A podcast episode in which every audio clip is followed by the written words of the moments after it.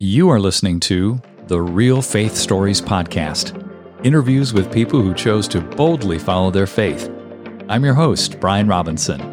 Now, let's meet our guest and hear their story.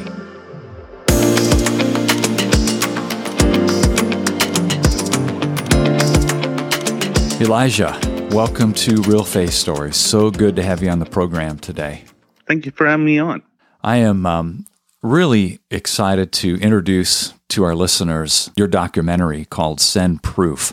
And we'll dig into why it's called that and what it's about. But first, I would like to hear about your backstory, how you came to faith, and then circle into the six year process you went through to build this documentary.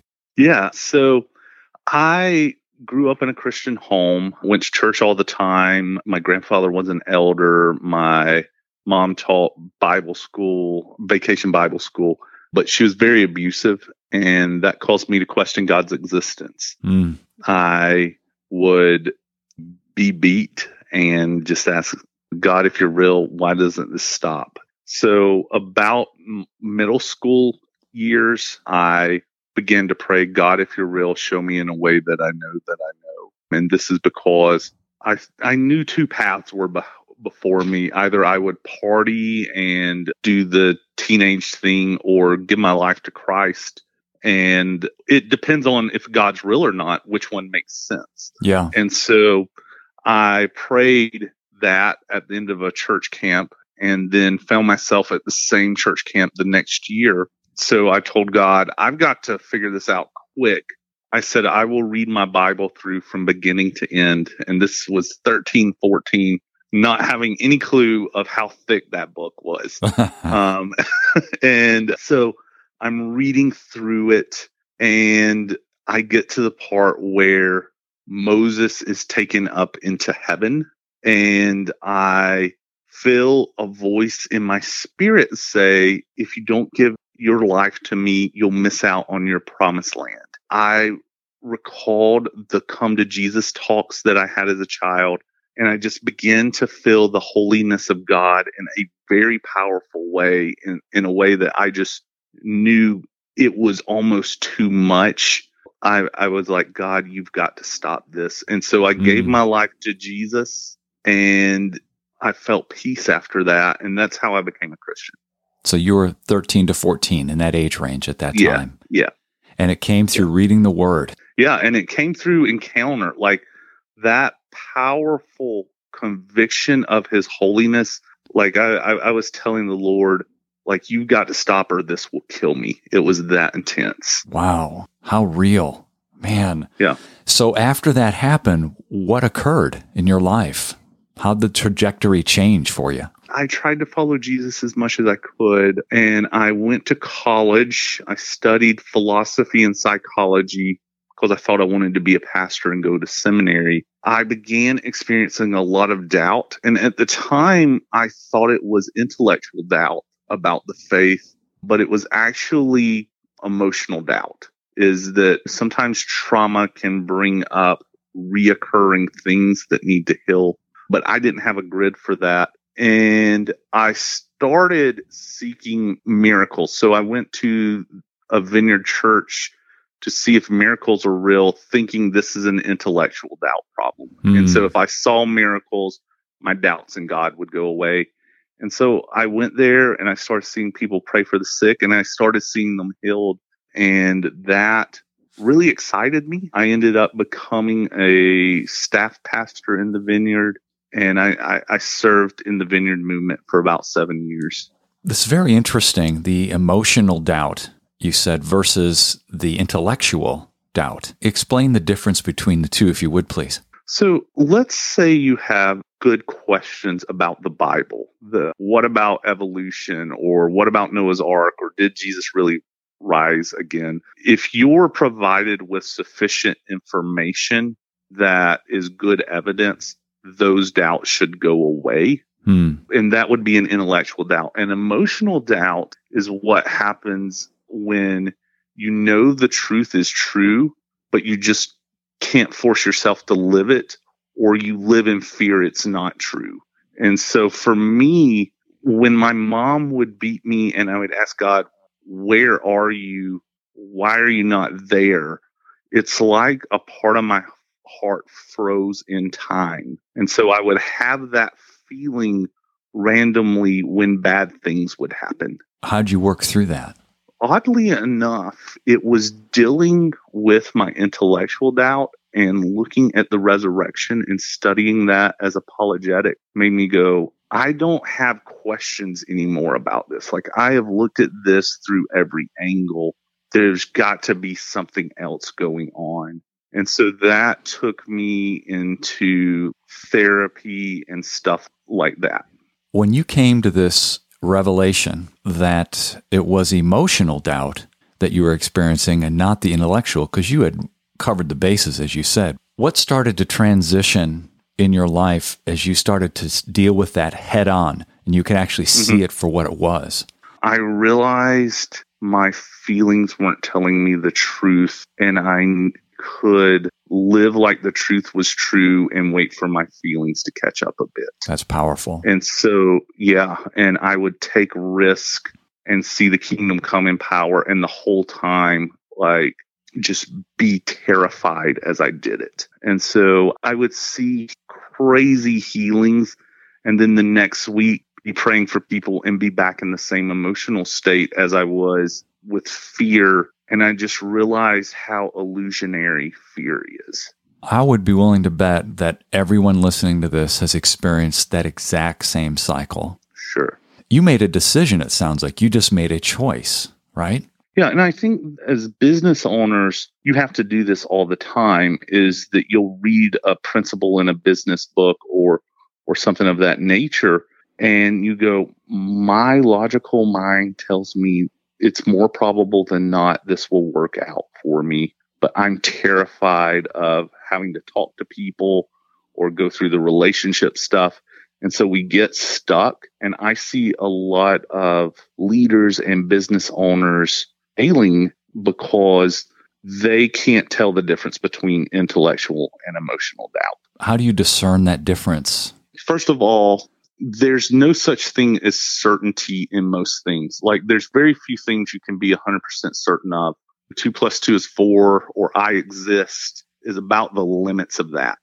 Beyond that, you have to go, what do you think is most probably the case and live with the consequences? And if you start moving your life toward that trajectory and living like what you think is most probably the case, you usually see positive results with that. And I think sometimes we as leaders want to be more certain than life allows for. And so it works in the faith world, it works in the business world, it works in relationships.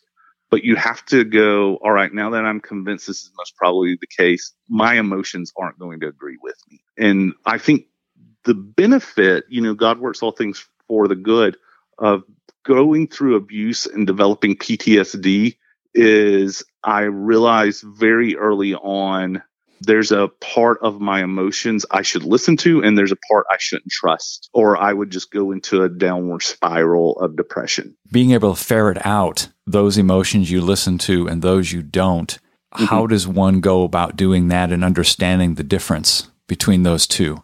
I think emotions are good alarms. And I think they can tell you what you want or things you're not recognizing. And so it's helpful to journal and, and to learn what my emotions are trying to communicate. So I listen to them, but they don't drive me. Mm. I filter them through, well, this is what scripture says. This is what wisdom says and and in business world wisdom is very important. And scripture is always telling us seek wisdom worth more than rubies. And so i i listen to my emotions at first and then i make the best decision i can. And i think that's how you listen to the holy spirit. I don't shut my brain off when i listen to the holy spirit. In fact he speaks to my mind. I i, I ask him questions and he doesn't speak propositionally. Sometimes he'll speak in pictures. I always go, well, you're God. And logically, it's the case. Nothing's impossible for you.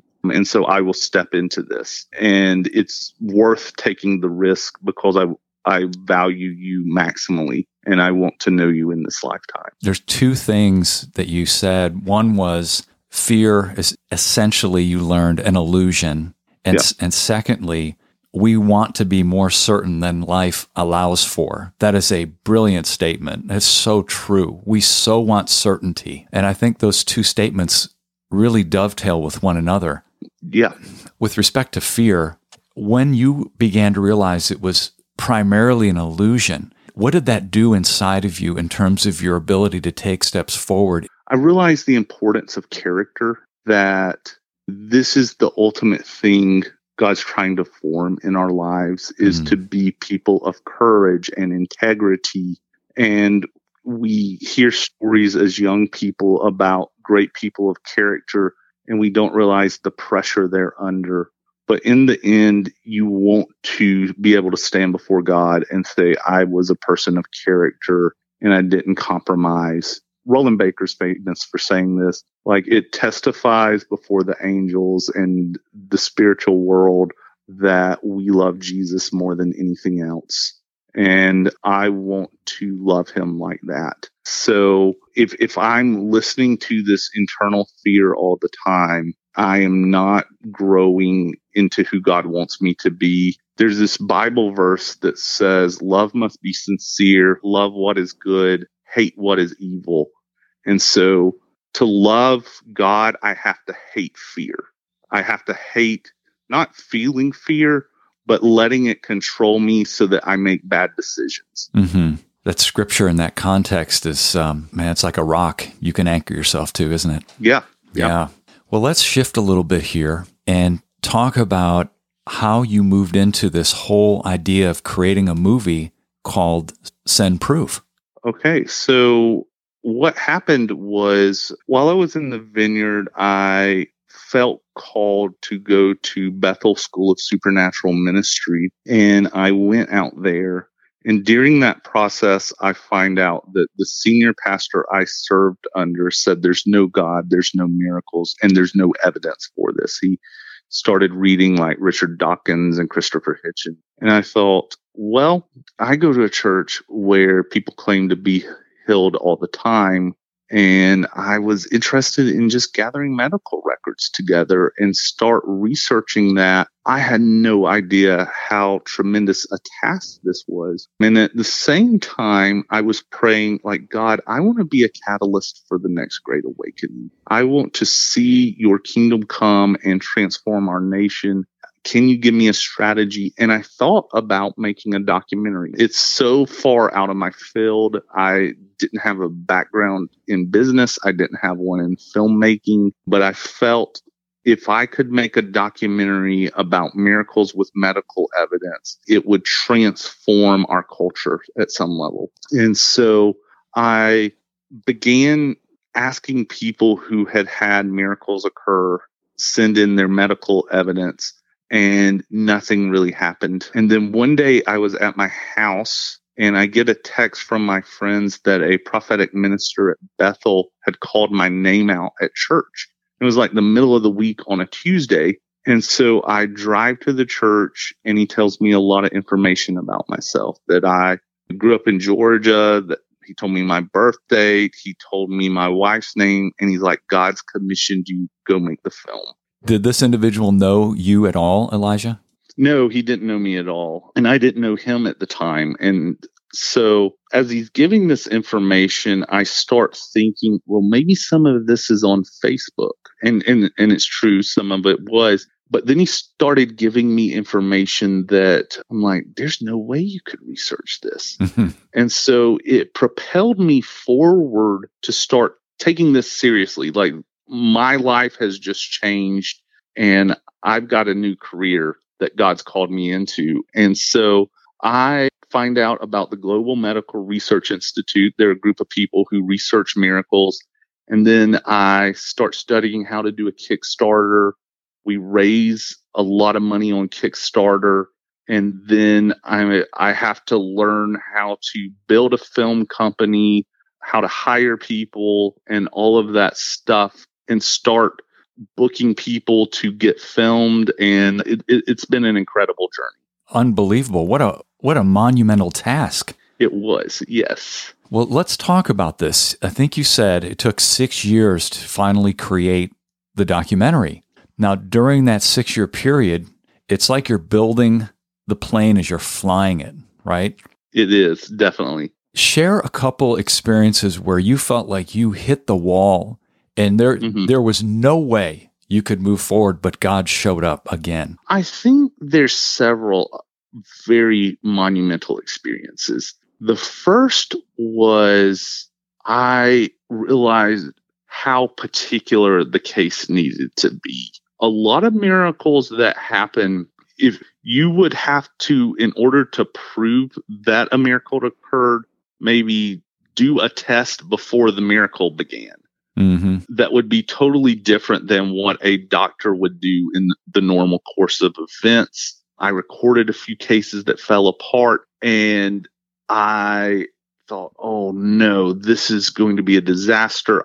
We ran out of money at one point and I was putting tons of money on credit cards and eventually we nearly emptied our retirement savings of $175,000.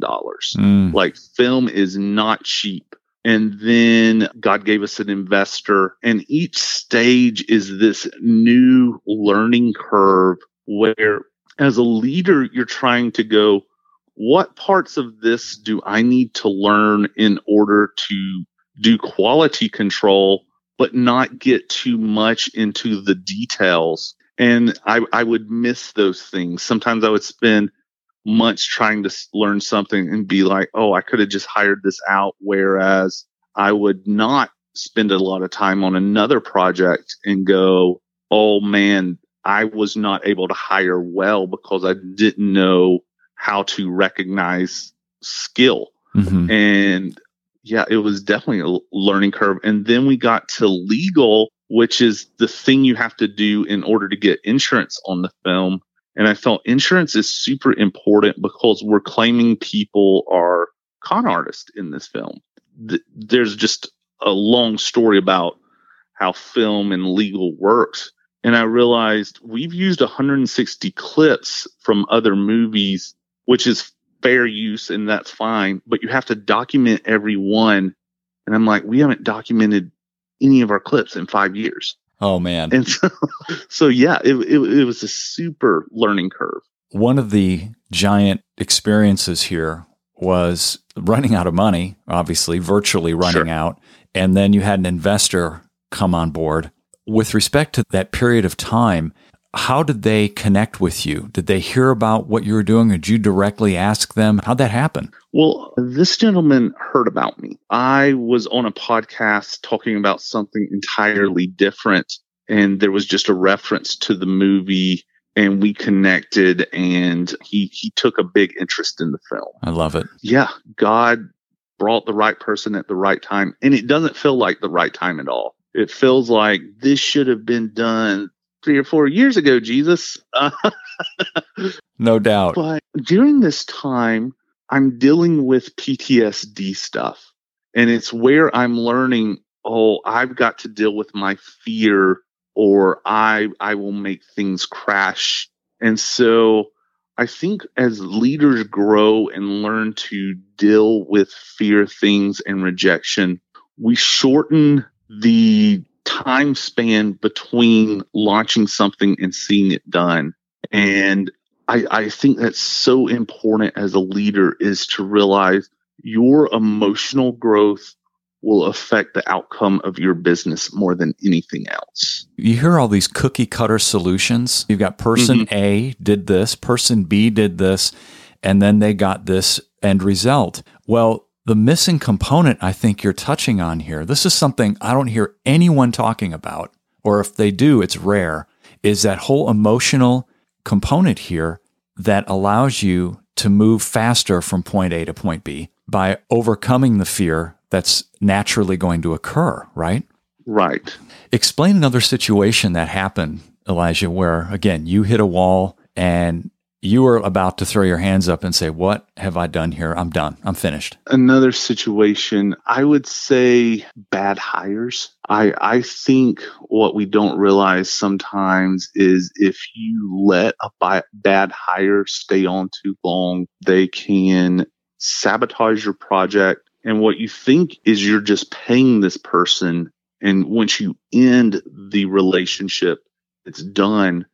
But then there's the cost of bringing someone else on, training them, and then having to adapt somewhat to that new person. And that can cost ten or twenty thousand dollars quick mm-hmm. that you didn't budget for.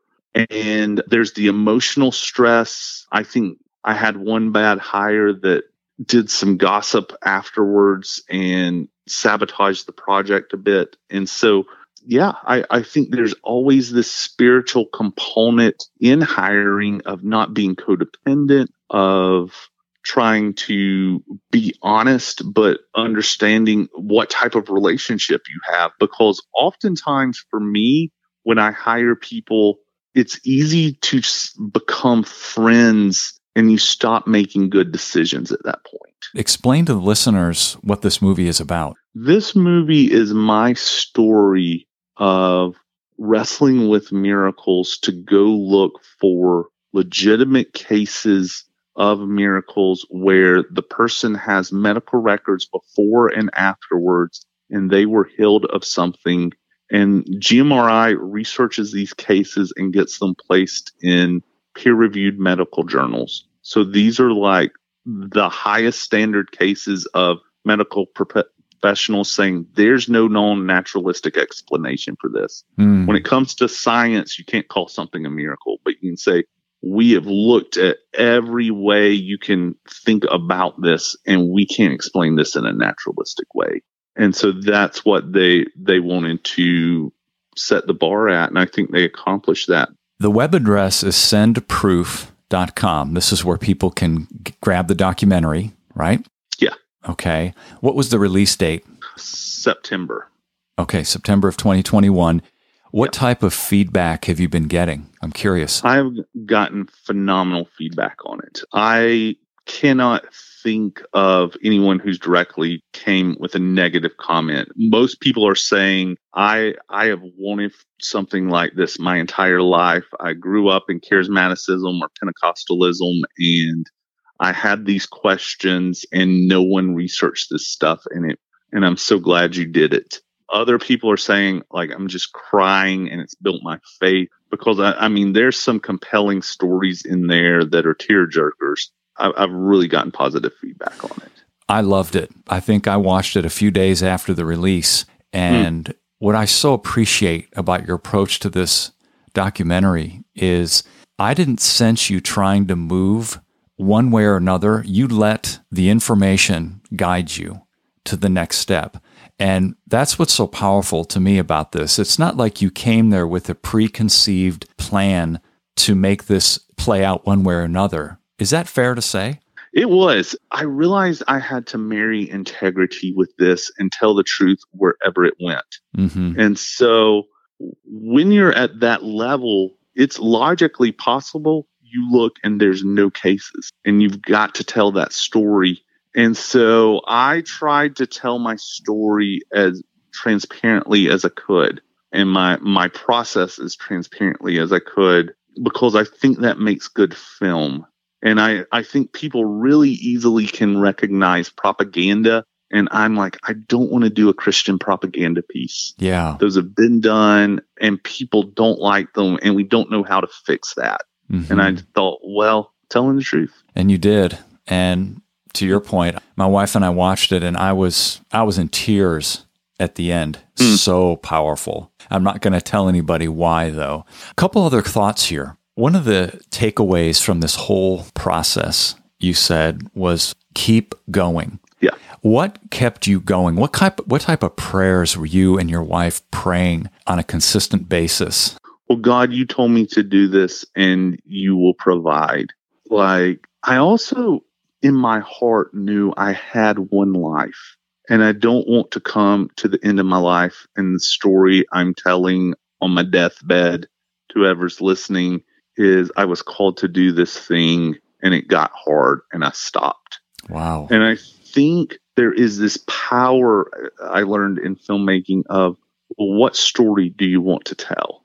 And oftentimes when I am in potentially painful situations where the only way forward is to do something hard I don't want to do, I have to ask myself, well, what story do you want to tell?